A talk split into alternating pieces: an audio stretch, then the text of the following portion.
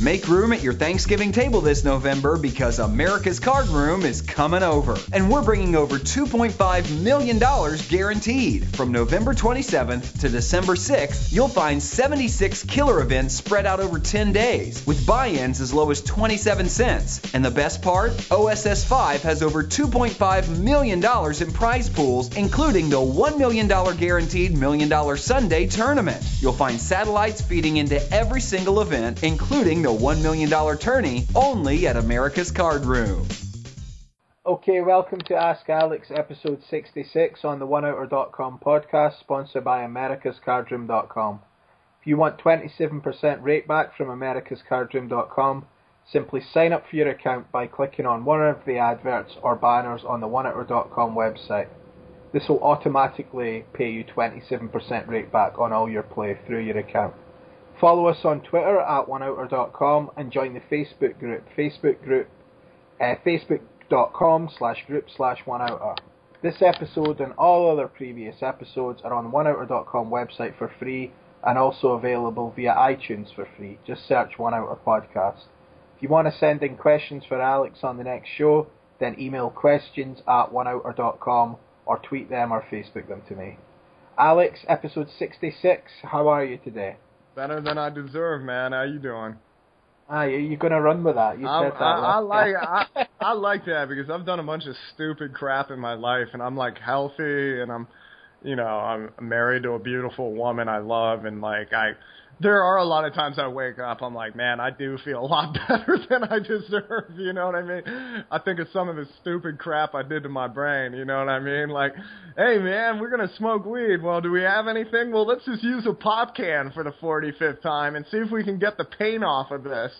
You know, so it's like, uh, yeah, you know, I, I like. No, it- it's, it's sorry to thing in, in you know, but we were talking a little bit off air about it and stuff as well, and kind of like when you said that there, I was like, oh, "Are you going to run that?" But it is kind of poignant if you sort of think of like we- we were, me and Alex were talking before the show, and I was like, "Oh, there's a few questions in, and anything else we got to touch on."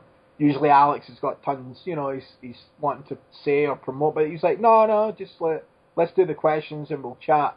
But then we said, "Oh, like Paris, obviously it'd be weird if we didn't talk about that." And just like that comment, like you saying that, it kind of makes you think, like how many people were just Yeah, yeah. like, li- like probably, you know, like you say, like lived clean, whatever, great lives, great people, and and just like wiped out. Yeah, like, better people than us, yeah. Yeah, I was gonna. Yeah.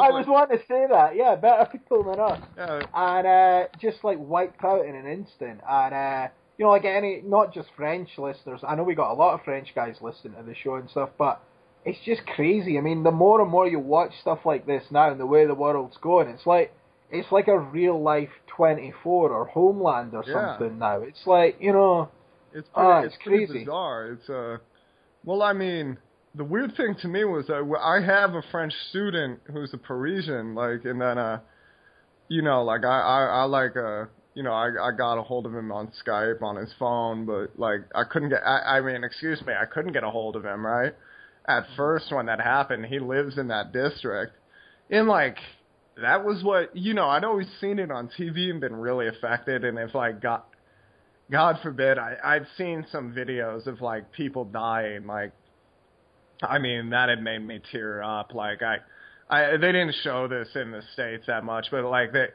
during the World Trade Center bombings, there was uh, attacks. There, there were like people like jumping from the top. Yeah. You know what I mean? And stuff like that was just like there were like family, uh, not families, but like a like a husband and wife like holding hands before they jump because they knew the thing was gonna fall and they couldn't get in, and it, like that stuff like uh, that was just too much. But like to know somebody and like he had like this. uh Evernote file, and I'd never seen anything more complete in my life with all of his goals and all of these newspaper clippings, and it was all he just like he just cherishes life, right? Like he he really deserves to live because he's just a very uh, he he's he he's just very passionate about the people he loves and everything.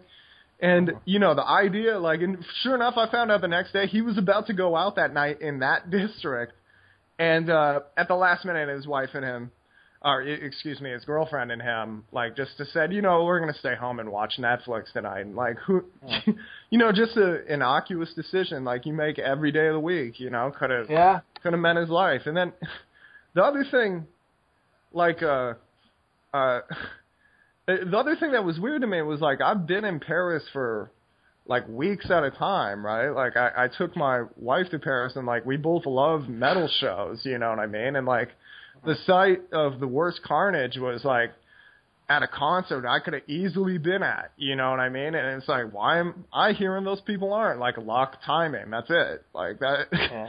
that's it, you know what I mean? It has nothing and it's a it, yeah, it's like 24 and it's also just confusing because there's like uh like at first I was like really encouraged because there was it seemed to me there was a lot more moderate Muslims going this is BS.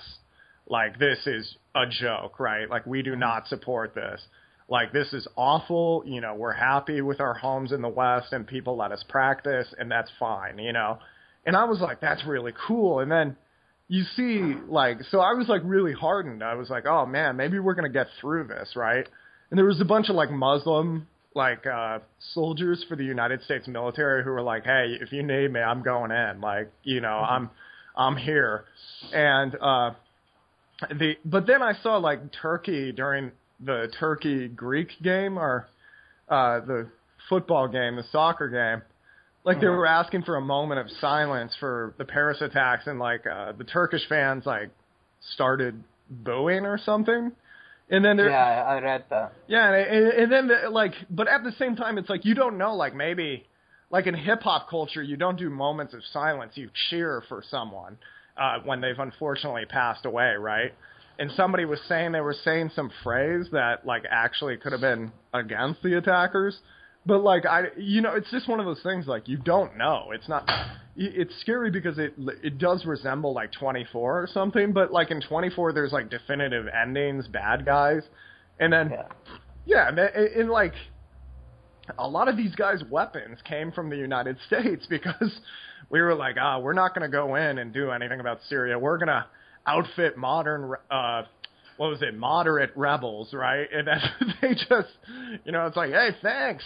like, all right, Yeah. like let's let's go back to Iraq with this gear. Like ISIS has been around since 2006, I I think, and then they weren't getting any traction anywhere until you know, we were about to go to war with uh, Assad, and then I think we started outfitting one of their uh, rebel groups, and one of those rebel groups just got, kept getting guys drafted into ISIS, and yeah, they were like, oh hey, you know, and then you know we just left, we just left Iraq, you know, it's like here's the tanks, like here you go, like Yeah. you know, and I don't know, it, like obviously there was a lot of things bad about entering Iraq, but like leaving was, you know, you create a vacuum, and it's like it's, you know what I mean. And then in America, they want to do this like Bush was the bad guy, or Obama was the bad guy, or the Syrian free, you know, the Free Syrian Army was the bad guys, and it's like, no man, it's not like a TV show. Like this is all bad, you know. And a lot of these people, you know, that allowed this to happen are not bad people. You know what I mean? I'm sure Obama and Bush were doing what they thought was right. You know what I mean? I, I don't really believe like they're doing it to profiteer as much as people would think. I'm sure there was an element of that, but I also think they thought if we can profit and we can also eradicate a threat, you know, that'll be really cool. Like that, that we'll be hitting two birds with one stone. And they're just, you know, like like any industry in the world, like with poker, we always make fun of like how stupid people can be. Like world leaders are not in there because they're the most intelligent. It's they are the product of their machine that got them there, you know, and that goes Yeah. that goes for the United States, that goes for Syria, that goes for Iraq, and you know, you're serving different factions of people, and it mm-hmm. the thing that disheartens me is we just like all the advances we've made and like we just can't come together. You know what I mean? And this happens in the states too. It's like everybody's talking about I'm part of the Latino community, I'm part of the black community, I'm part of the Islamic community. And it's like, man, we all live in America. Like you were born in America. Like we have a shared set of values. Like I, I'm not saying you're not black or Latino or anything, but like the more we divide ourselves and not fight the real like evil in this world, the more suffering there's going to be. And it's yeah, I mean, I don't know, man. When they were like, I was watching those attacks, and it's, uh, I think it's on, man. I think there's going to be a war. I think there's, uh, I, I don't think ISIS is going to stop until someone's going to just go in there and eradicate them, whether it's Russia or the United States. I, I think they're the thing people don't realize is they they are a country. They have a territory. They have commerce. They sell oil. They have made invasions into other countries. They have they have garbage pickup. It, mm. ISIS runs like sanitation services in the country. They run healthcare services. They do education for the youth. You know what I mean? This is a country now. You know what I mean? This is not the JV team, as Obama put it. You know, and it's uh, and I I, I don't think we're yeah, yeah, I, I don't think these airstrikes are doing as much as people realize. And then it's like, oh, you're gonna send American lives in there, and it's like, I, I don't know what to do. That's not my decision. It's like it's it's just sad because it's like, well, if you don't go in there, a lot of innocent people are gonna die, and if you do go in there, this could be a 30 year war in which case a lot of people who did not contribute to this situation are going to die. So you have no you have no solution. You just you have a lot of bad options. I mean, this is to bring this back to poker or like chess. There's in a lot of different strategy games. There's a lot of times where like any move is bad for you. You just have to t- take the least bad move, and you have to and there will be sometimes you're stacking seven or eight least bad moves to try to salvage something. That's all we got left right now, I think. and it, like, uh, and what do you what do you do about the refugees? You know what I mean? It's like you you either deny people a home, send them back to their homeland to die, or very likely you let somebody in. Like I mean, that's how one of these attackers came in. Apparently, was through Greece you know, in Turkey, like the refugee center. It's like, yeah. By the way, I hope you all noticed, like, I didn't mean to do this. I didn't take a position on anything. Like, there was, uh, cause I don't know what the answer is. Like, I just, before one of you guys, uh, just because everybody is so easily offended by everything, I, I want to make that clear. I did not make take a position on anything because I don't think there's an easy answer, and it really freaks me out when people act like there's an easy answer there's a lot of that in the states right now. You know what I mean? Hmm. Like we uh, we we got to get boots in the ground. That's an obvious answer. Or like we, there should be no war ever. It's like, well, thank you. like I, I, I that sounds wonderful. I just I don't I don't get like regardless of what you do, even if you like obliterate if you could press a button and everyone that's a member of ISIS now, right?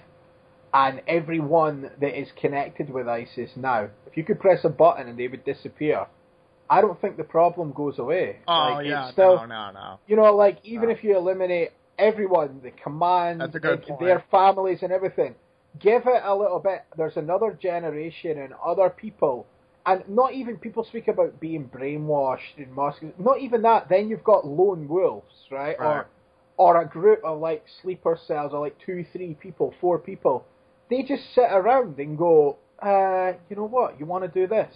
Like, right, right. People, it's there's bigger issues. Like some people are are fanatics, some people are extremists, some people are disenfranchised is the word that gets used a lot now. You know, they've nothing going for them in society and stuff like that. And then some people like take religion out of it and take um like what happened in Paris there.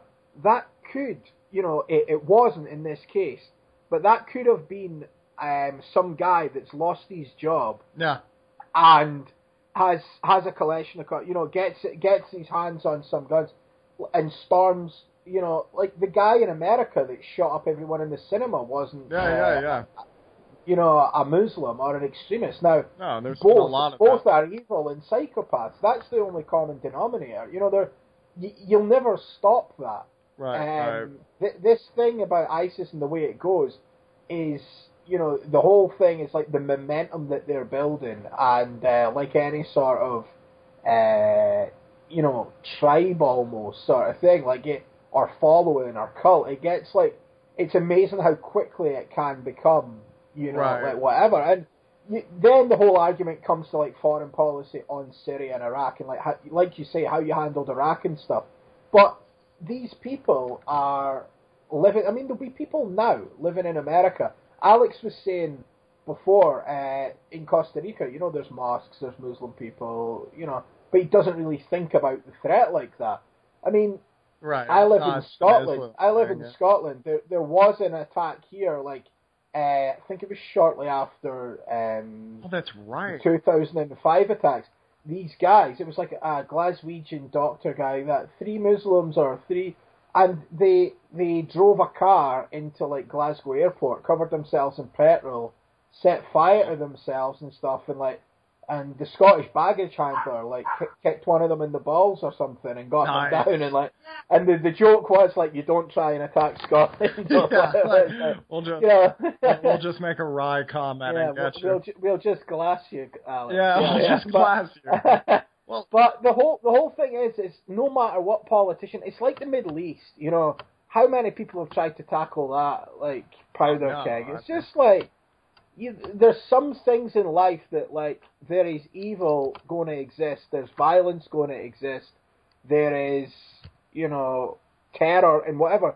And yeah, we- we're talking about it now with this. Like, it- it's crazy when you see like systematic planned massacres like that. And then I don't know the the difference. I think between the the guy that's you know the guy that loses his job and uh, gets a, a shotgun and walks into a school and blows away kid. You know, you can't defend against these standalone incidences. The thing about ISIS now is it's saying it's a network, it's an organization. Right. It is like the mob in a sense. It's organized crime. Right. Um, like the way they do it. So you have to then say, right, where does it follow the money? Where does this go, etc., and target these people. But you still cannot defend against that one person Right. that's going, I'm going to blow myself up. right. You know, Right. Unless you shoot him, shoot him or her first before that happens, there is no defense against that. You know, Right. because if someone's willing to sacrifice their life, then they can get in a. People going about gun control and stuff. They can get in a car and drive through fifty Yeah, people exactly. in the city square. Now, does that mean oh you can't kill as many people? Then then it's an argument. So what? One life's not worth as much as twenty. You know, like that. yeah, it's like yeah.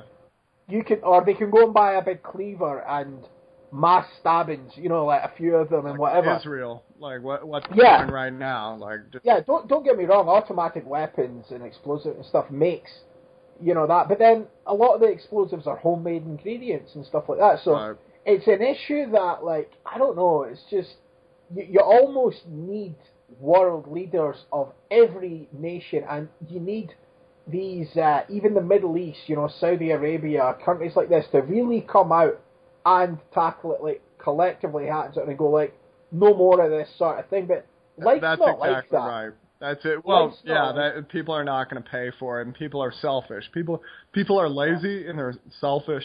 I don't think they're like I I think they're I think a lot of people are lazy and selfish and just checked out.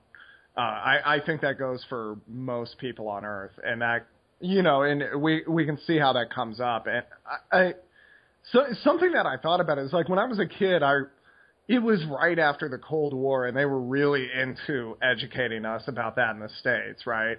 And like my fa- my father worked in the former Soviet Union as a fisherman, so like he could tell me a lot more. But something I realized as I got older, and Islamic terror be- started becoming the thing, was the the communists in Russia didn't believe in an afterlife. They didn't believe in anything. This was the only life they had. So they weren't they weren't that likely to fire a nuclear warhead because they knew that was probably going to spell obliteration for everybody, you know. And Yeah. I just don't. I- If you think like after life, you're you know I I mean after this life you're going to go to a beautiful land where you will be rewarded for your martyrdom. You know, it doesn't matter what uh you know what religion that source is from, but somebody who doesn't care about this life is a lot more dangerous Yeah. than what we were dealing with 20 years ago or something like that. And yeah, I think you kind of touched on it.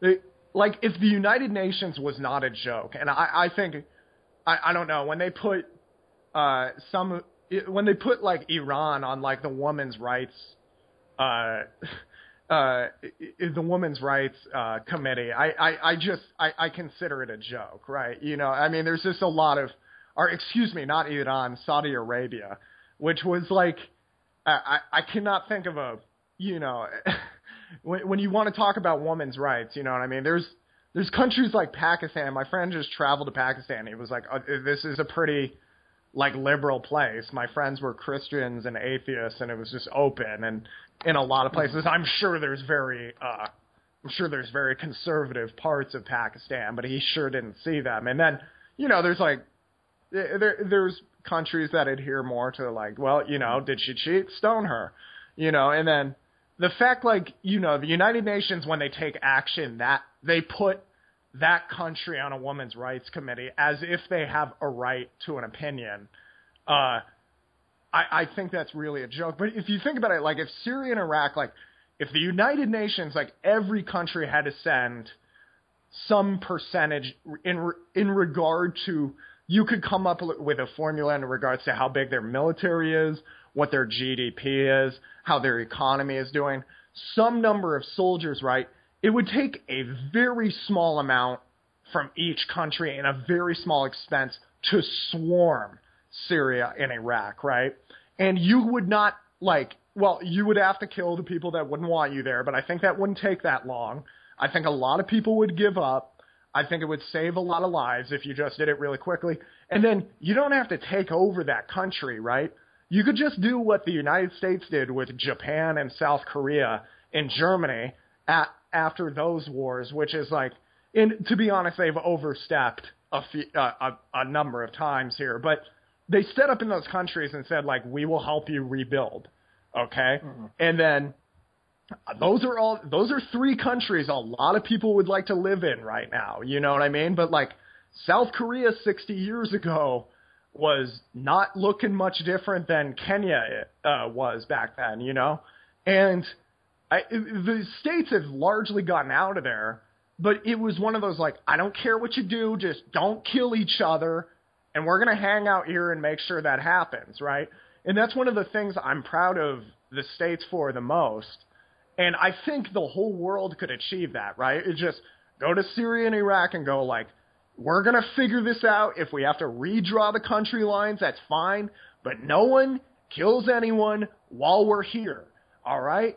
we have, you know, I don't know what you would call it, but it's just everybody sits here until you figure this out. And once you get this figured out, and once we set up the new borders, we're going to divide it up based on all those. And if you can't come to a resolution, it's going to stay like this forever.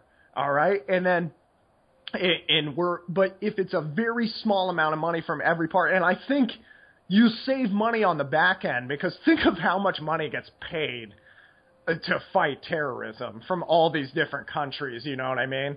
And it's like if you could just go to the source and really fix it. But I mean, it's like you said, like mental illness is such a like like uh I, I think there was a terrorist attack in Nigeria that killed two thousand people this year. Did you hear about it? Nobody heard no. about it. Nobody cares. Because we're just so used to it. In the United States there was a mass shooting every day of the year up until just shortly uh, re- uh, up until just recently. And I think the way they define a mass shooting was, I think it was three or more victims. Like that doesn't mean like dead, but it just means like they got sprayed with bullets. And you think about, mm-hmm. like nobody hears about 99% of these cases. It's just like, are in uh, Costa Rica. Uh, there's a district my friend lives in, Hatillo. I just had to teach him where to put his kid when there's a shooting, uh, because it's pretty common knowledge in the states, given our affinity for weapons, that you just you put the kid in a bathtub because then like it's much harder for a bullet to pierce that material, right? But there's been 120 murders in his like neighborhood in the last 2 weeks. Like and it's just like gang warfare, you know what I mean? It's a, yeah, and it's a uh, don't know, it's one of those things like how do you figure it out? Like it's just it's too many people it's not enough resources. And a lot of what's going on in the Middle East is just, uh, I mean, a lot of it's bad management, just this sectarian politics, like dividing up people and hurting others. but a lot of it is just it's so damn hot. There's no water and there's very few resources in a lot of this country.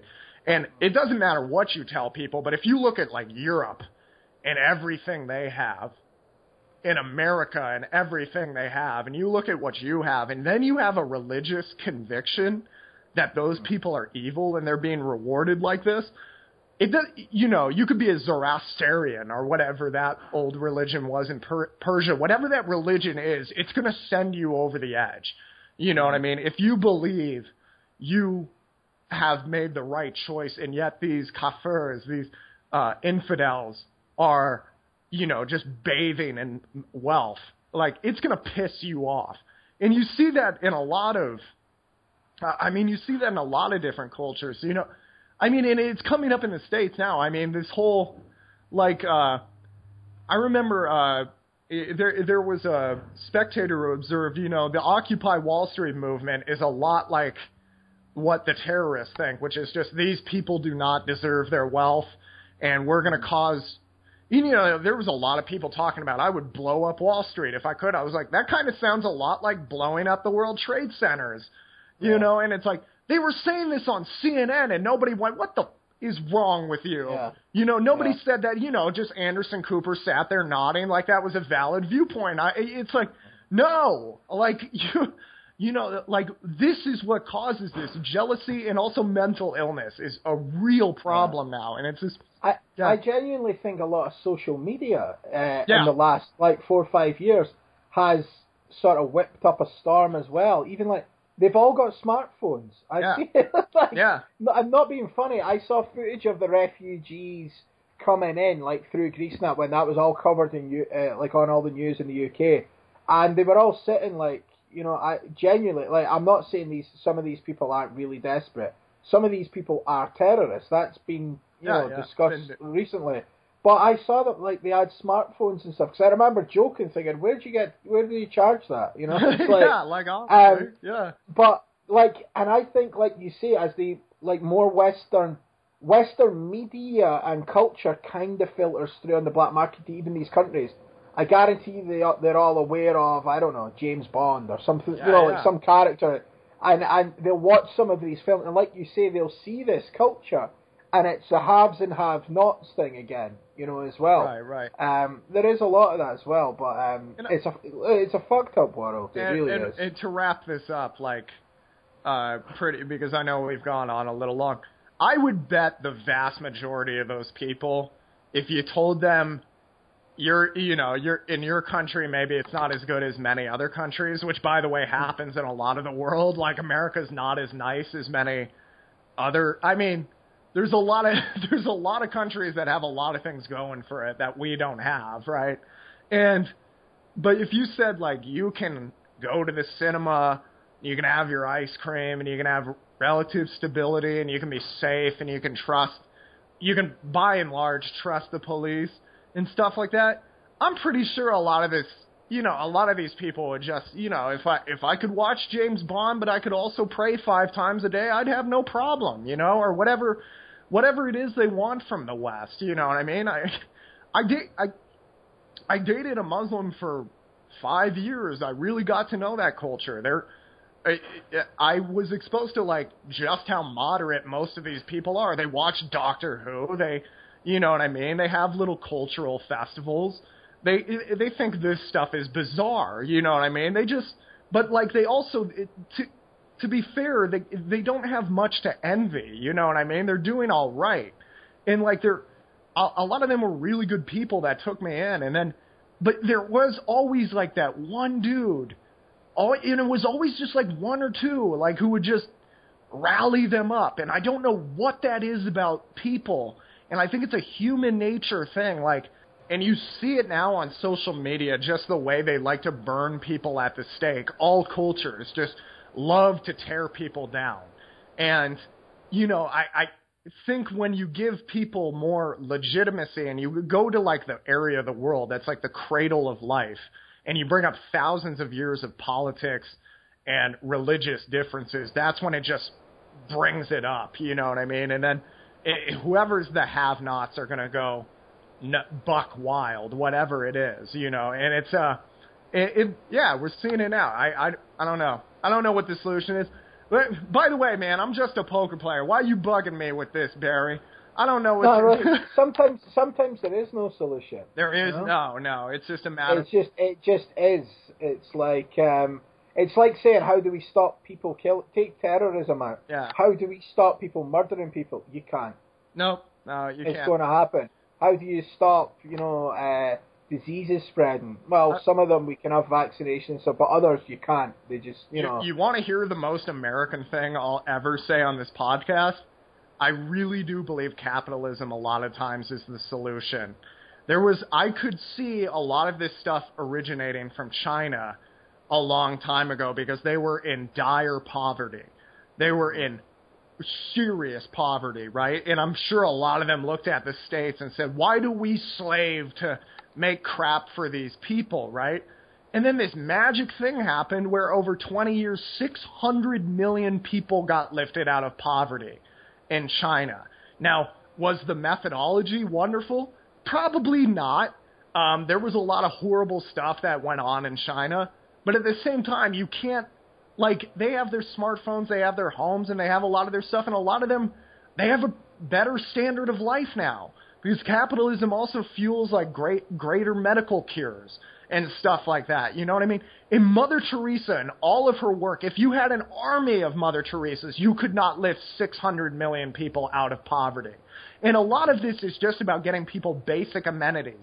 You know, and another thing is, and their methodology for this was horrible, uh, the one child policy, but something that the countries do need to embrace is to get people to stop crapping out kids. Like, that's really a big deal. We really need to in, not we really I was going to say enforce. That's not the right word. We really need to that okay, Adolf. that, yeah. that, no, that sounds like China right now. One, chi- by the way, read this book. Uh, oh, what was it? Uh, it, read Ma Jian. He's a great writer from China. If you want to see what, how horrifying that one-child policy was, uh, but uh, like you need to uh, you need to educate people on why it's a bad idea to have kids when you're 16 or 18 years old. Why it might not be the greatest idea when you're 24. I mean, mo- think of how think of how you were Barry at 26, my age even, right? I I think I have my crap together, but you're probably thinking at 27 I didn't know anything, right? Or uh-huh. most people think that way, and I think it's not until you get to really like you're 30 when you're like, you know what, man, I'm pretty settled down. I can I can raise a kid now. And those kids just get much more attention, they get much more love. You're more likely to raise only a couple of them and not just I got you know, like all my friends like from back home, you know, the reason they stay poor is they just have kids at a young age and then it's like, well, now it's really hard to go to night school when you're working two jobs just to get, buy her nappies. You know what I mean? And that's, you know, and by the way, this wasn't something you were forced at gunpoint to do. It's not like there aren't cheap, affordable condoms out there. You know what I mean? And then I, mm-hmm. I think, you know, if we educate, if we try to lift each other up by promoting like, you know, uh, what's the word, ethical commerce and also just responsible parenting, I think this will do a lot of it. And yeah, dude, they made fun of this on uh, a woman from the left in the United States said like we need to go into these countries and get these people jobs and set up some she said it in a very smarmy way, right? But like you know, the right was like freaking out. It was like they think giving the terrorists jobs is what's going to do this, and it's like, well, no, like building up their uh, their country so like there is a future for them outside of joining ISIS so they can get the free Red Bull is probably a good option here. We should really think about that. But okay, we knocked this one out of the park, Yeah. man. Oh Let's- my god. The United we might. I was going to say we might put uh, uh, like a timestamp if you don't want to hear uh, Barry and Alex talk about Yeah, yeah. uh, world peace. Then go to Yeah, Uh, At least we didn't speak in platitudes like politicians do. Like, I don't think anybody ever should get murdered. Like, wow, you took a real position there. Oh, this guy is brave.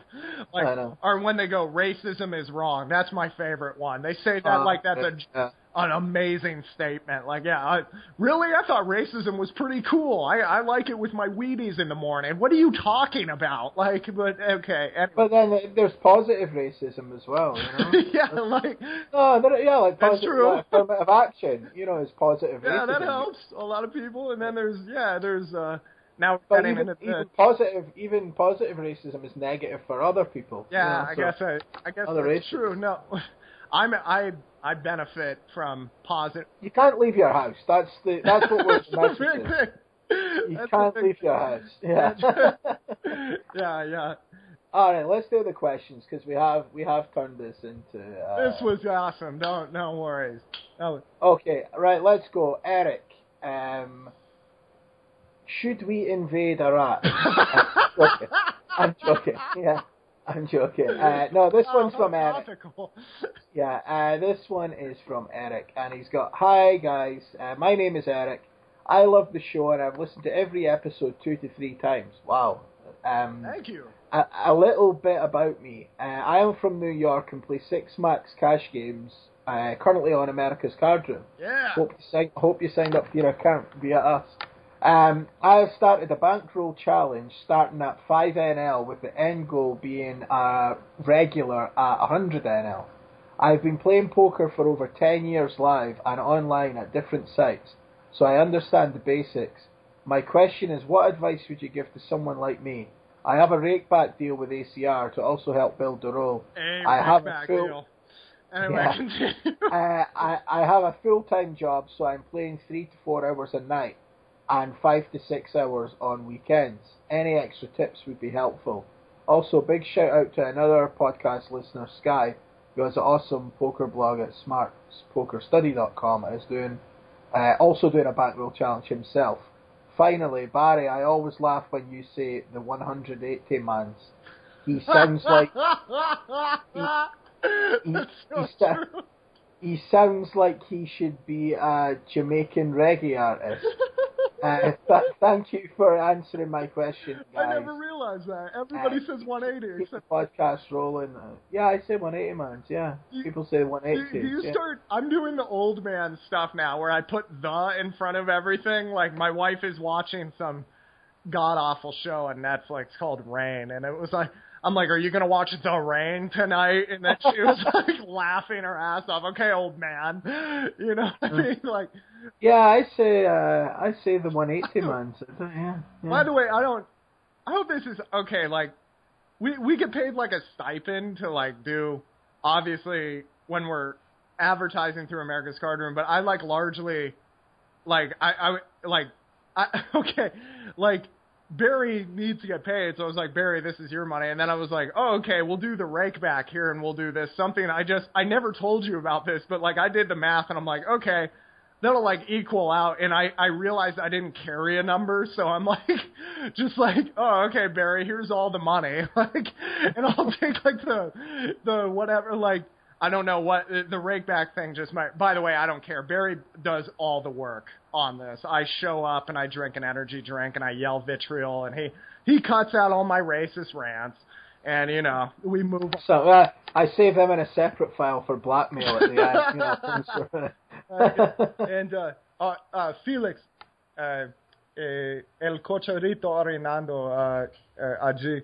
Sorry, my my dog just peed, and I'm uh, trying to get my assistant not to not to stand on it.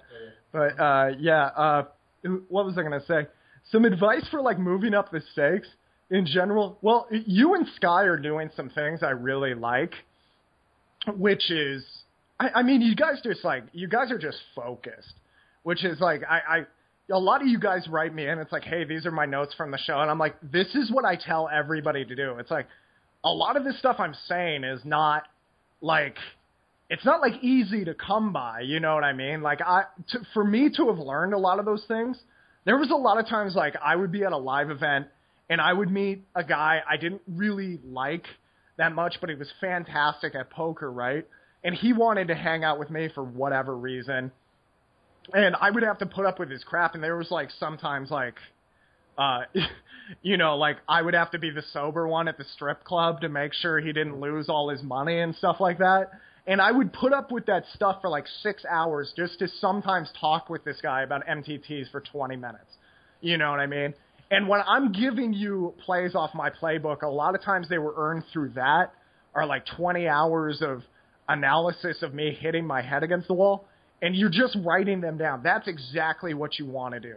And every day you just want to make sure you're gathering some information. Now, this is something I've never really thought of, but like just gathering information can become addictive.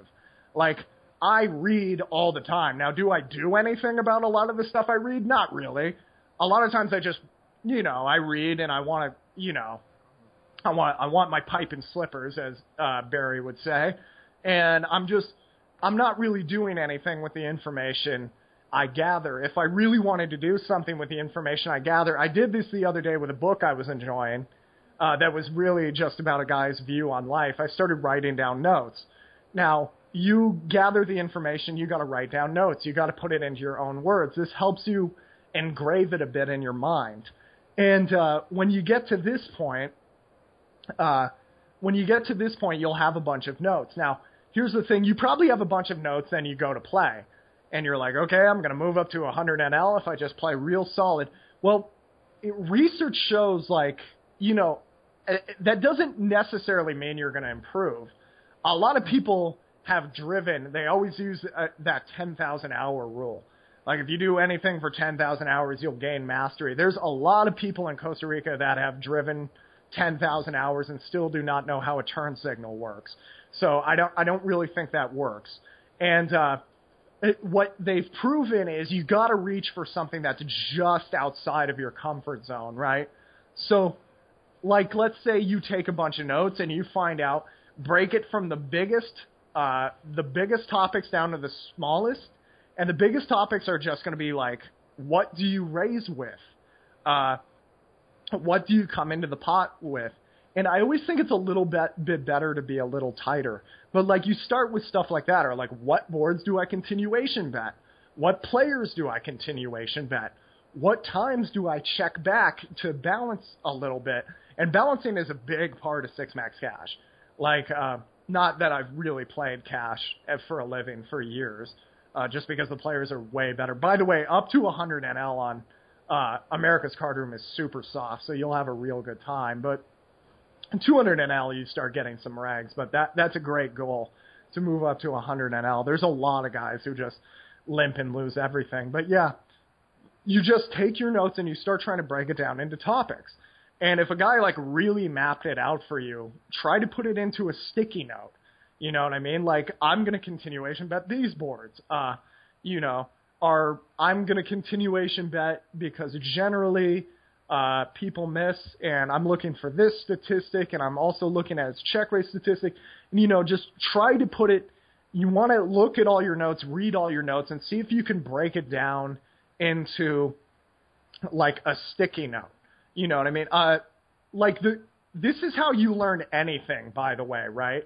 Like uh, the Sora said to me, I looked the most comfortable in my first rap battle as anyone he'd ever seen. And that wasn't because like I was really prepared for it or like I'd done a lot of that like before. Like I'd never like we'd freestyle at a bus stop for like eight people, but like that that would last like 20 seconds. That was much different than YouTube for 20,000 people. But like just the way I learned is I would study and I would break it down into as small of uh, notes as I could, right? Mm. And it was just like, okay, this is uh, like uh, like what try to find something that th- the minimum effective dose is something I've been talking with Sky about, right? So like what is the thing that is going to give you uh, the largest result for the smallest input? And like the one with poker is like just good opening ranges, like just being really solid with your opening ranges and not c betting when you have no idea why you're doing it. And then you just build on top of that. And for my first battle, I was like, well, okay, my memorization is kind of crap.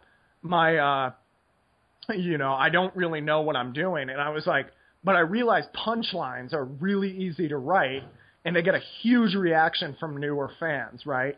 If I watch like a newer market, I notice a punchline would get way more of a reaction than like a very intricate scheme. and I think that really hurt.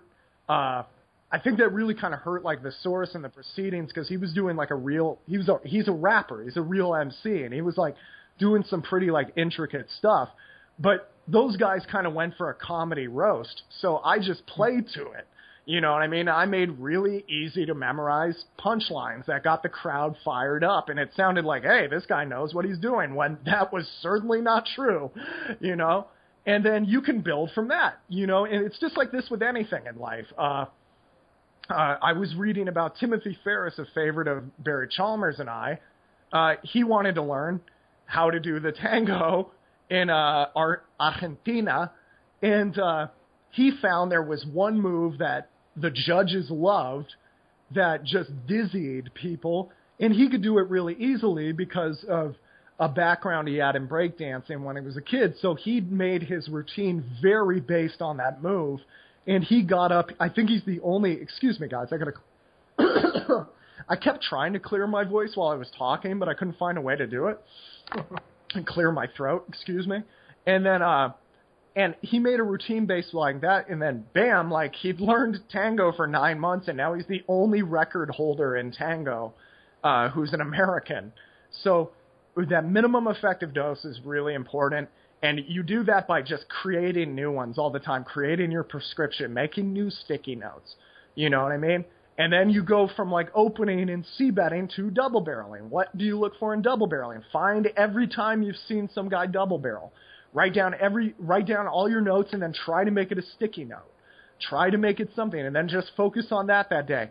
And then analyze. At the end of the day, watch every double barrel you did and go, why did this not work? Why did this? And by the way, if you make mistakes, that's great. That's how you learn. I can't tell you how many times I watch a hand history of mine and go, oops, like that wasn't good. But the more I expose myself to that, and there's a lot of times, like the tenth time I make a mistake, it's usually uh, it, I will not make the same mistake five, ten times, right? I will get much better at it. And if I do keep doing it, it's because I'm not like reassessing and stuff like that. Every day have some reason you're grinding. This also makes the grind much more fun. Uh, to me, as cheesy as this sounds, it's it makes it more of a adventure. You know what I mean? It's you really uh, just like Michael Jordan was never satisfied with his game. You should always be trying to improve your game. You should never go in if you're looking to better yourself through poker. I think one way you can do that is teaching yourself how to learn in the face of adversity. And poker is a wonderful test of that every single day. You can better yourself every single day, win or lose. But if you're just trying to make money, you're going to have many days you are frustrated. Yeah, and it's like I, I always joke about when I was at university, bullet points got me through. That's how I study. It's like break everything down and just write it in bullet points because that way you under like understanding is more important right. than like memorizing it. You know, because from understanding you could literally sometimes write one or two keywords and yeah. it sends your brain on it like, oh yeah, I remember all that. You know, like stuff. That's exa- and uh, that's exactly you know, right. No. And it's uh, going back to the the, the 180 man's blood. you know? 180 uh, man. Yeah, on, don't, yeah. Don't change. When I when I go like when I was playing it. it's more about like my thing was the opening. Like Alex, it was my opening chart. Uh, in this position with this many blinds, then you know I open here or I shove. When you get down to the end game, like last two tables or whatever, it was all just push fold. And um, that I genuinely say, if you studied that chart back like down and memorized it, or even sat playing it, you know, if you were only playing one table and literally followed, you know, just that, uh, you could you could definitely make money, you know, from just push fold uh, in those games. So yeah, it's sometimes people want to make things more technical and you know and more complicated than they are, right. like poker and trading and rather than like what Alex says, the minimum effective dose, breaking it down to what is a raise? Okay, it's a hand that I'm literally going to put more investment in. You know, like that. Right. Why am I putting more investment in this other than this other hand and stuff? And um, yeah, sticky notes and bullet points for, for anything in life. You know, well, is, is I, the way to do it. If I could extrapolate this, this is what, what Barry is talking about. Those charts that he's using, those are hands where you you just know it, like whatever range the guy is playing, uh, he's going to lose, right? And uh, that's pretty much all my game is is finding spots like that. It, of course, it gets much more complicated once you get to flops and stuff, and you're combining two cards with three cards, right? Or four Yeah. cards or five, but you know, it's pretty easy to find, like relatively compared to how much uh, money there is in poker compared to other industries, it's pretty easy to find the answers. It's just, you know what's a huge pain in the ass, Barry, is like, I'm sitting around, like, I'm writing this book, and, like, I, I just sit at my computer for 10 hours, like, doing Card Runners EV calcs. And, like, is that something I really enjoy? Not particularly. I don't mind having the radio on and sipping coffee and doing this. It's enjoyable, but I'd much rather like I, I would much rather like uh go play like some sport or something. You know what I mean? Even if I'm really bad at the sport, I'd much rather be moving around outside or something like that. But this is what but I have to sit at the computer all day. Like that's just one of the things I do. And then you know, it it's a real pain, but then there will come a day like when I play poker now, I'm so much more relaxed because it's very hard to find a situation I have not studied for, right? Now, uh, but most people don't want to put in like God, what was I, I don't want to say 10 years to for what that took me to get because as far as like hardcore study, it was probably like 4 or 5.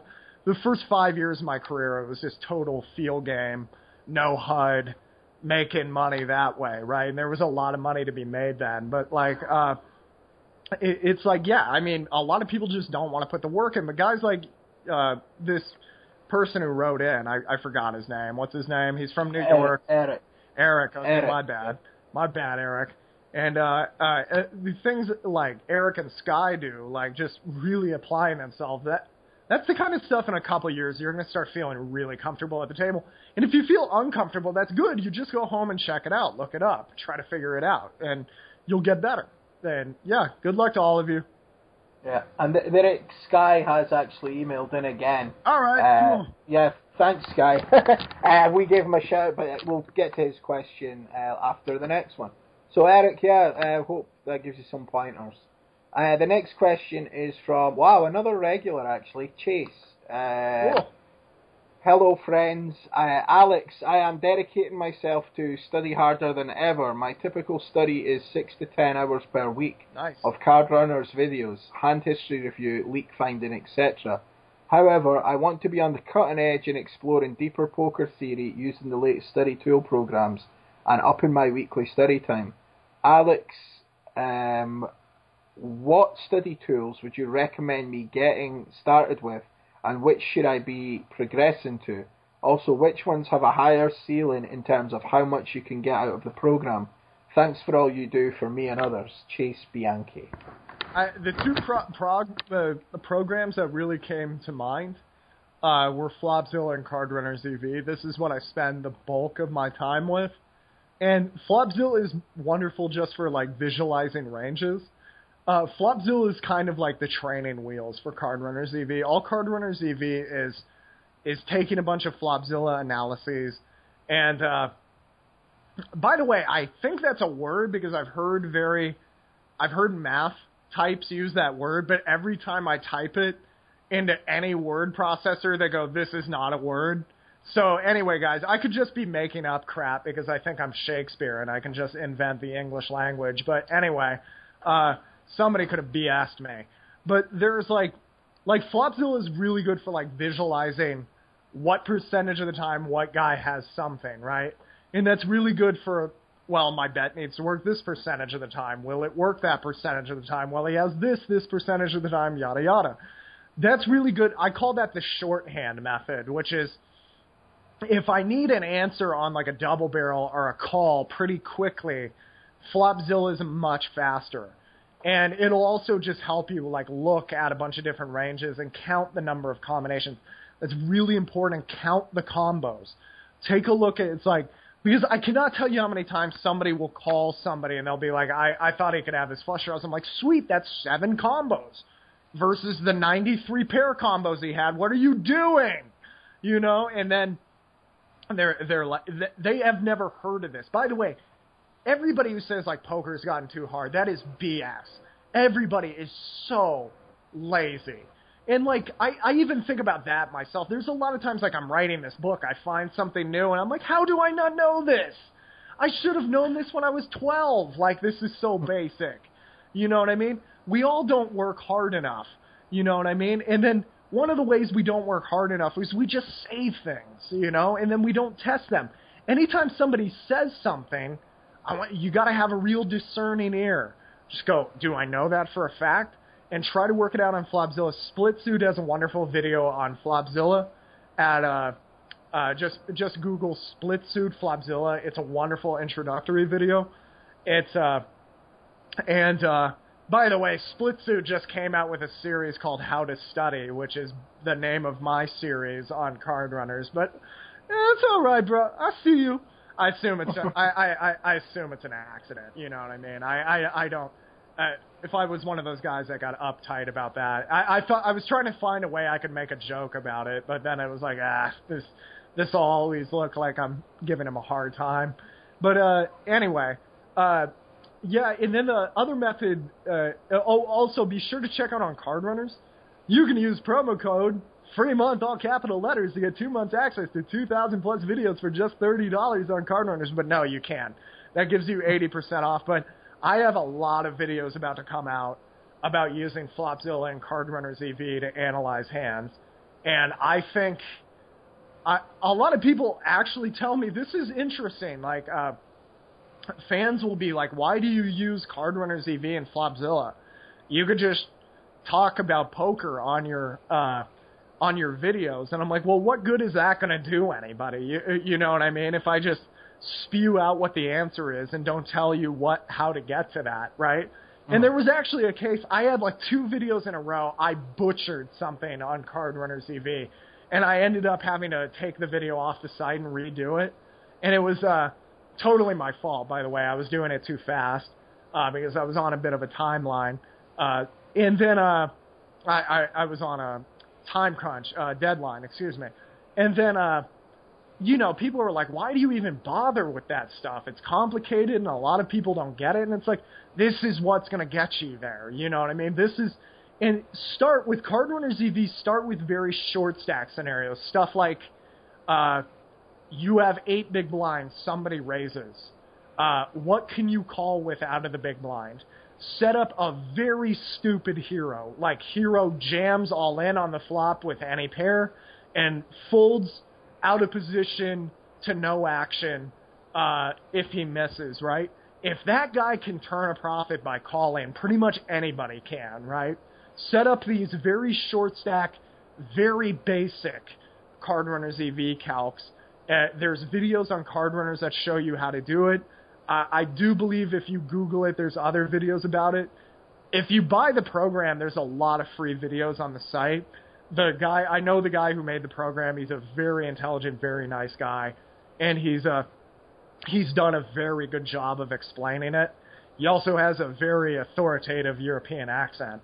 I think it's Dutch or German. I'm not sure which one, but I feel like I'm getting smarter the more I listen to it. so I'm like, this this sounds like how you would speak English if you were educated. Like, but uh, it's uh, it, like start with those very simple situations and think of a play that nobody does, right? Like one that I found is a slam dunk play is to call and jam on most boards with your like your 9x, 10x, 11x stack as opposed to rejam. And you have a hand that's good enough to rejam. Almost always, if you flat and jam the flop, you make a higher profitability. That was something I figured out with Card Runners EV, right? That's an example. And uh, one I did was on a cap board. Uh, I, I mean, like the possibilities just become endless. There was one where like the board came seven, six, four, two hearts, and I set the guy's range as absolutely for sure I know he calls with uh, he ra- excuse me he raises with a set, he raises with a flush draw, he raises with two pair, and he raises with a combo draw. And then my question was, can I fire any two cards on the turn and river and turn a profit if I know that's his range, right? And if by the river he's calling with, I think I had him calling with some third pairs, was where I drew the line, which I thought was very generous. And that's going to come out on card runners. And what I found out was it was profitable to barrel on that cap board.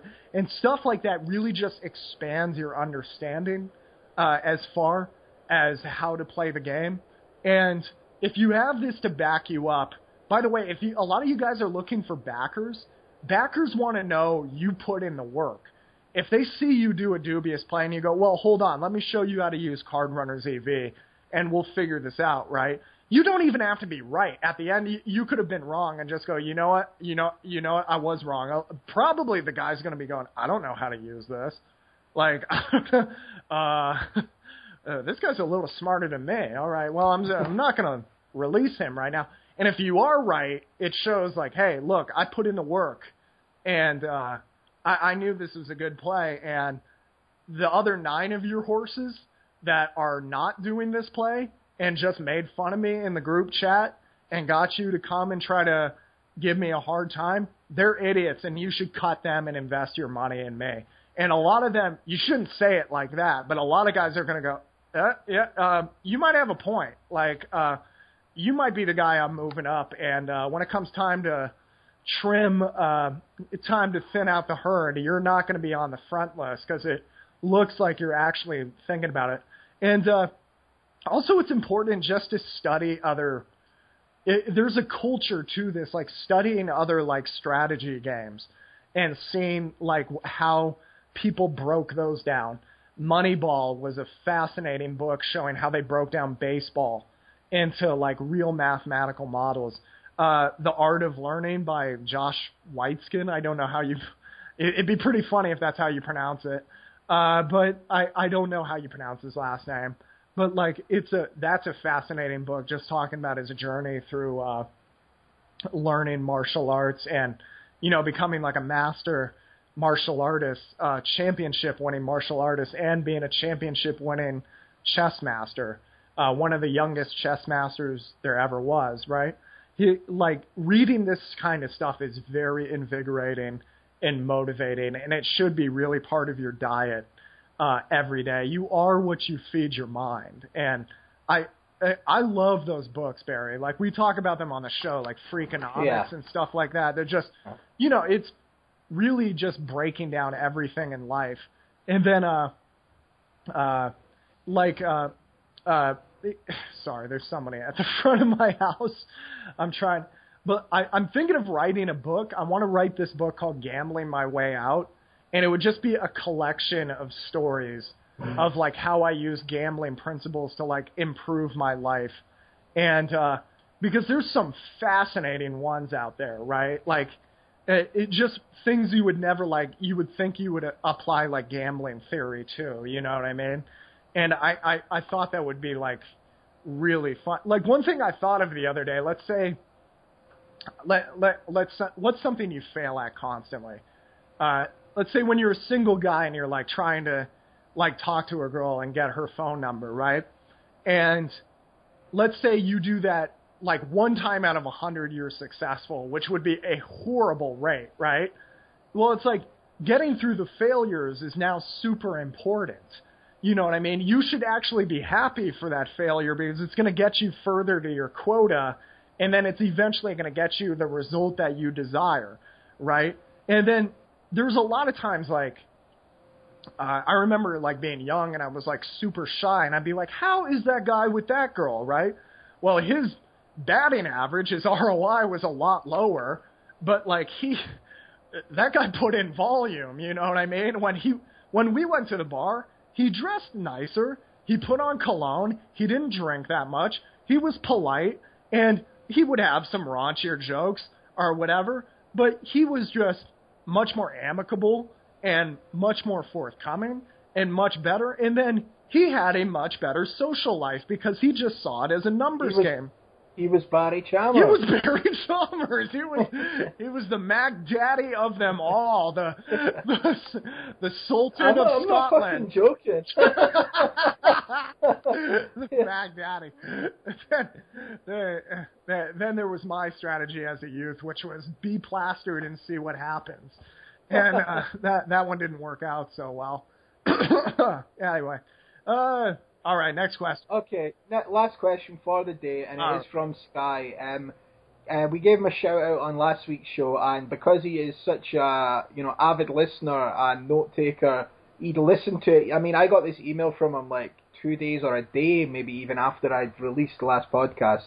So uh, here goes. Uh, Barry and Alex, thank you guys so much for the shout out in the last week's podcast.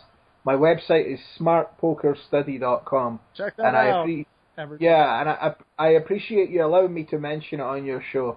I invite the listeners of the One Outer podcast to visit a special landing page I made for them.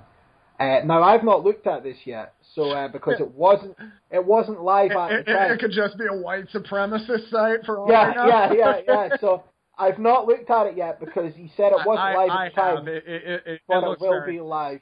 Okay, so he's got. I made a special landing page for the listeners of OneOuter.com. So thanks, you know, thanks from myself, you know, and obviously Alex as well for that. Uh, and that's at smartpokerstudy.com slash oneouter, O-N-E-O-U-T-E-R. I've got a short welcome message there, a free offer for my Ultimate Poker Resource Guide, and a link to a review of one of Alex's training videos and to a review of one of his webinars. Hopefully, these reviews uh, will give your listeners more information uh, about uh, Alex's products. Um, and where are we? Here are a few related questions for Alex. I noticed on your Sunday Twitch stream you didn't have a HUD up for PokerStars or Full Tilt. Will their new policy changes regarding HUDs force you to play on other sites more than you do now? How profitable can you be without a HUD on Stars and Full Tilt? You didn't have a HUD up for ACR as well, so are you practicing playing without the HUD? Take care, Sky. Uh, my my Holdem Manager freaked out on me, and I couldn't figure out how to get it back up. So I wish I could tell you this was something I planned, but it, it wasn't really. It was just my. It, it it was like you can either miss a bunch of hands, uh, trying to fix this out, or you can just play like generalized ranges, like estimate ranges. And I knew a bunch of the players at the important table, so I said, okay, I'm gonna let it ride. But I hate playing without a HUD. I really do not enjoy playing without a HUD. And by the way, Sky, thank you for setting up the website and setting up uh, the reviews. I read the reviews; they were very kind to me. I really appreciate that. That does help. All that stuff helps, guys. Thank you so much. And then, uh, yeah, I, I don't think a lot of people say like you should play without a HUD sometimes. I, I I've never really understood that. You can like just disregard the HUD sometimes if you want to see how that works, but just to not have it I think is pretty weird a lot of the time. You can still be pretty profitable without a HUD. I don't think like Artie Carson or Flush Entity uses a HUD, and like they're obviously very successful players, but there's you know on the opposite side of that spectrum is you know there's uh strung out one there's uh cal 42688 those guys like really hammer the hud. A lot of like those really good german regs who aren't nearly as vocal uh they use the hud quite a bit. I'm sure if they talked about it more like people would realize how powerful the hud is but many of them do not. So i i think it's uh po- the changes with PokerStars and Full Tilt, I was really kind of, I, I was really kind of confused by some of the changes they made us do, which was they just didn't want color coding a lot a lot of the time because they thought that was just too powerful. And I, I, I was thinking, I really don't pay attention to the colors all that much. You know what I mean? Like uh, I look at the number and try to ask what that means. If I can keep the number I could assign a color in my head to it if I so desire. But uh, I, I I don't know. That was that's pretty much what uh, they made us cut the timing tells. Uh, that was pretty much it. We still have the HUD on uh, Poker Stars and Full Tilt, and it's very uh, it, it, it's still very effective. I like it. Oh, they made us cut the badges as well. But uh, some people, you know, you can get all the same information if you just put a little work in and uh, read about what each number means, and then that's pretty. That if you can do that, you don't need the badges or the colors anyway. So it's not like they've just made you work a little bit harder. This is just. I, I think this is just a process. I think PokerStars eventually wants to get rid of poker software. I think they would like it if everybody was a very small winner or loser on their site, and they just kept getting raked forever. Uh, and I think one way to like even the playing field and make sure nobody cashes out a lot of money is to get rid of the software. So, like, because if you think about it, like they say they're protecting players, they have done nothing. They have done nothing. There is no read I was making before I can't make now, except for timing tells. That's it, right? That's the only thing they t- effectively got rid of. What they did was very. Uh, it, it's very clear. I don't think they have like a consultant like me working with them. I think they like they think that's a unworthy expense. They uh like they'd ever hire me anyway, but like they didn't hire one poker player because they do this new thing now, which is a huge pain in the ass and is completely stupid, which is you can't have Card Runner EV open when Poker Stars is open, right? And I understand that with like Flopzilla because Fl- Flopzilla, you could be piecing out the range, right? And even then, it would be very difficult. I don't think a lot of people could do it past like a flop, right? But uh, if anyone's ever done a Card Runners EV calc, you're probably laughing your ass off at the thought of trying to do one while playing a hand. It just takes way too long. It's not going to happen. You know what I mean? So, like, I, I, I guess there could be extremely simple situations but most of those are already solved by a shove fold chart, which you could just have up on your computer anyway. So it's a very arbitrary change that sounds like they're doing something. So it, it feeds a lot of these, you know, these hacks that call themselves regs who say like, oh, the only reason I don't make money anymore is because of the statistic tracking software, or it's because you don't work, or it's because you suck at poker. I don't, I don't know. I'm just, I'm venturing a guess out here. It, it could be because you sit around and smoke weed all day, and you know, uh, you consider being able to supply uh, Cheerios to your bucket uh, as being a professional poker player. I, I don't think you're a pro, and I, I don't think you you belong in this conversation because any pro I know who can expand their game has done so. Uh, if you don't want it to be expanded, it's just it, it doesn't make sense to me. It's like when long distance runners complain about altitude training, it's like, well, that's a completely legal edge you can get, and I think that's part of the process. If it, you know, I'm, I know it costs something, but it, you can't act like if you didn't have the money, you wouldn't want to do it. You know what I mean? Or if you didn't have the time and the focus, you wouldn't do want to do it. Does that make it an even playing field? No, I'm sorry. That's not how life works. You know, you're just going to have to compensate in some other way. And a lot of people are just trying to compensate by doing these ridiculous things. But yeah, uh, a lot of the stuff that they cut uh, doesn't really affect at all. And by the way, be looking out for my book by D&B Publishing. Uh, we're going to try to get it out as soon as we can. Uh, uh, we have like a time. It's not going to come out uh, very late, but I walk through every statistic on the HUD in that book and talk about what each one of it means, uh, each number means. If I just release that chapter, I think it would be worth the price tag. It is so devastating to a lot of different players uh, who just have these glaring leaks and don't want to accommodate, uh, do not want to compensate for them, do not want to change their game. Uh, look for that. It's going to be really effective. Okay, and yes, Sky, thanks again. While Alex was answering you there, I quickly pasted the link just to check it wasn't a link to white supremacists or you know uh, stuff like that. And uh, yeah, it looks all good. There's a one hour welcome video and stuff. It looks like you put a lot of work in your site. Uh, good luck with your with your site and everything you're doing. Um, if you do want us to mention the site again though on a future podcast, you are going to need to pay us something. uh, you know, we take checks, PayPal, cash, and uh, yeah, we got it. We got it. Like that. Yeah. Uh, okay, Alex, how can people get in touch with you for further coaching, in-depth deals, and all the good stuff, all your good products happening? if you guys want to help me, the most uh, helpful thing you could do uh, that costs you nothing is go to pokerheadrush.com and just sign up for our email list. Uh, that that's really what we're going to be focusing on. We have articles come out like a week before, like you get them for a whole week before everybody else in that email list. So sign up for it through that.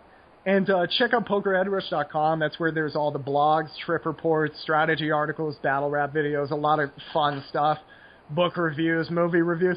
Oh, we didn't do movie reviews today, man. Oh well, my we god. did we did we did world terrorism reviews. Yeah, so- yeah, we did world terrorism reviews. Speaking of violence, Event Horizon is amazing. Now, any, I've actually bookmarked that to, to watch it because I've never seen it and I saw you post something oh my it. god, it's And it- incredible. It was one of these ones that um I remember it coming out and I didn't you know, Yeah. like hire it and then I never went back to it, but I will. I will. Remember, yeah, that was a big deal when it came out. Remember? Yeah, Like, pe- yeah, People yeah. were like, "What is this?" Like this, Uh-huh. and then it had the, all these amazing actors in it, and they couldn't figure out why. Like, why would anyone do this movie? Yeah, uh, Event Horizon, check it out. That's part of my plugs. You know, check out this, check out Yeah. this movie that's 18 years old. And then, uh, yeah, anyway, uh, write me at assassinatocoaching at gmail.com if you have questions about anything. Uh, it's me doing the emails now, so you will be talking to me. Uh, I'll talk. I'll respond. It usually takes me a day or two, or some, at most three days to respond. But I get back to everyone that pretty much everyone. If you if you write me and asking for money, I might not respond to you. Sorry, but uh, That's me out there. Nah. no, then, uh, like, uh, yeah, if you have questions about uh, lessons or anything like that, we got a lot of lesson deals going out right now. Uh, it's two hundred and ten dollars now for an expanded lesson. It used to be sixty minutes, now it's seventy-five minutes, and you get like a full database review with like follow-up. Like, I'll use my webinars as like follow-up lessons. So it's like, oh, you struggle because I focus my webinars on the most common leaks, and if you have one of those leaks, I'll send the webinar to you for free uh, as part of this expanded lesson package, and you can just you'll essentially get like five hours of consultation for the price of one. Uh, with a lot of these deals, sometimes like nine or thirteen hours or something. Ask me if you want deals on any software, or you know, if you pay for a lesson, I'm pretty, uh, I'm pretty chill about that. And uh, we also have hand history reviews, 150 an hour for if you and a group of buddies want to get together uh, for like five people. Uh, it's $200, so it's $40 for each person. And uh, yeah, just you know, write me in about any anything in general. Be sure to tell somebody about this podcast. Follow me on twitch.tv slash the assassinato. And uh, you know, be sure to favorite that so you get a notification every time we're streaming. You subscribe to that for five dollars, you get I mean, in the old days, to watch uh, like a high stakes MTT or play deep and explain his thought process, that cost hundreds of dollars. Now it's just five dollars a month. There's videos like you get every stream we have for 60 days, and there's just tons of final tables on there. There's like a $12 turbo I won, the million dollar poker Sunday I final tabled, uh, the hundred rebuy I won, just stuff like that. Tons of final tables, tons of really fun sweats and everything.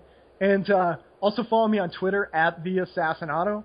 And uh, yeah, uh, be sure to be watching out for my uh, my battle. My battle's coming out probably this week, depending on how long it takes us to get the subtitles on there. It looks pretty nice right now. It's uh, we got some high quality cameras in it.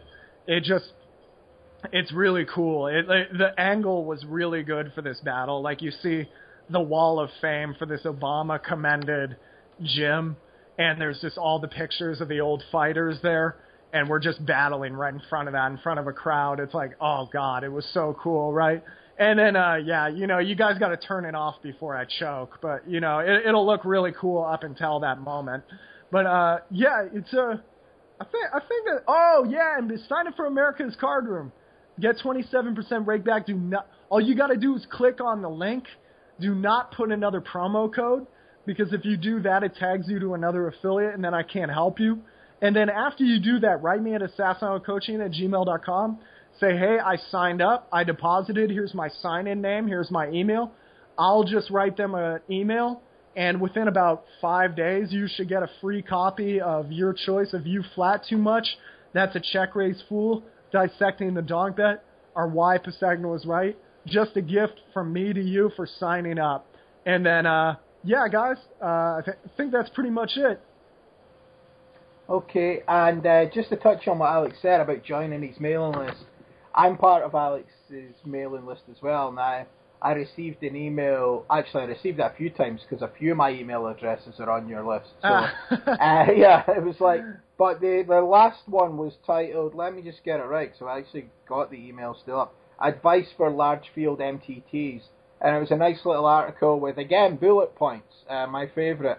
Um, so yeah, lots of pointers on dealing with large tournaments, which a lot I know a lot of you guys that listen uh, send that question in quite regularly and stuff. So yeah, go and join up for the um, the mailing list and get get stuff like that. So pokerheadrush.com uh, to sign up for Alex's mailing list. And sh- uh, if you want, oh, sorry, sorry, on you go. Out. No, on you go. Uh, shout out to Sky. He put together the notes from this app uh, from uh, this he just listened to me and he just like took notes and he sent it to me. I was like, oh, I can just punch this up and make it a free article. This is awesome. All right, so thanks, Sky. Yeah, uh, Ghost Ghostwriter Sky Credit. Um, so uh, yeah, thanks for listening. If you want questions for Alex next show, send them into questions at oneouter.com. Follow us on Twitter at oneouter.com and join the Facebook group facebook.com slash groups slash oneouter. Until the next time, uh, we'll see you all then. Everybody stay safe and keep your questions coming in. Cheers. Cheers. Make room at your Thanksgiving table this November because America's Card Room is coming over. And we're bringing over $2.5 million guaranteed. From November 27th to December 6th, you'll find 76 killer events spread out over 10 days, with buy ins as low as 27 cents. And the best part? OSS 5 has over $2.5 million in prize pools, including the $1 million guaranteed Million Dollar Sunday tournament. You'll find satellites feeding into every single event, including the $1 million tourney only at America's Card Room.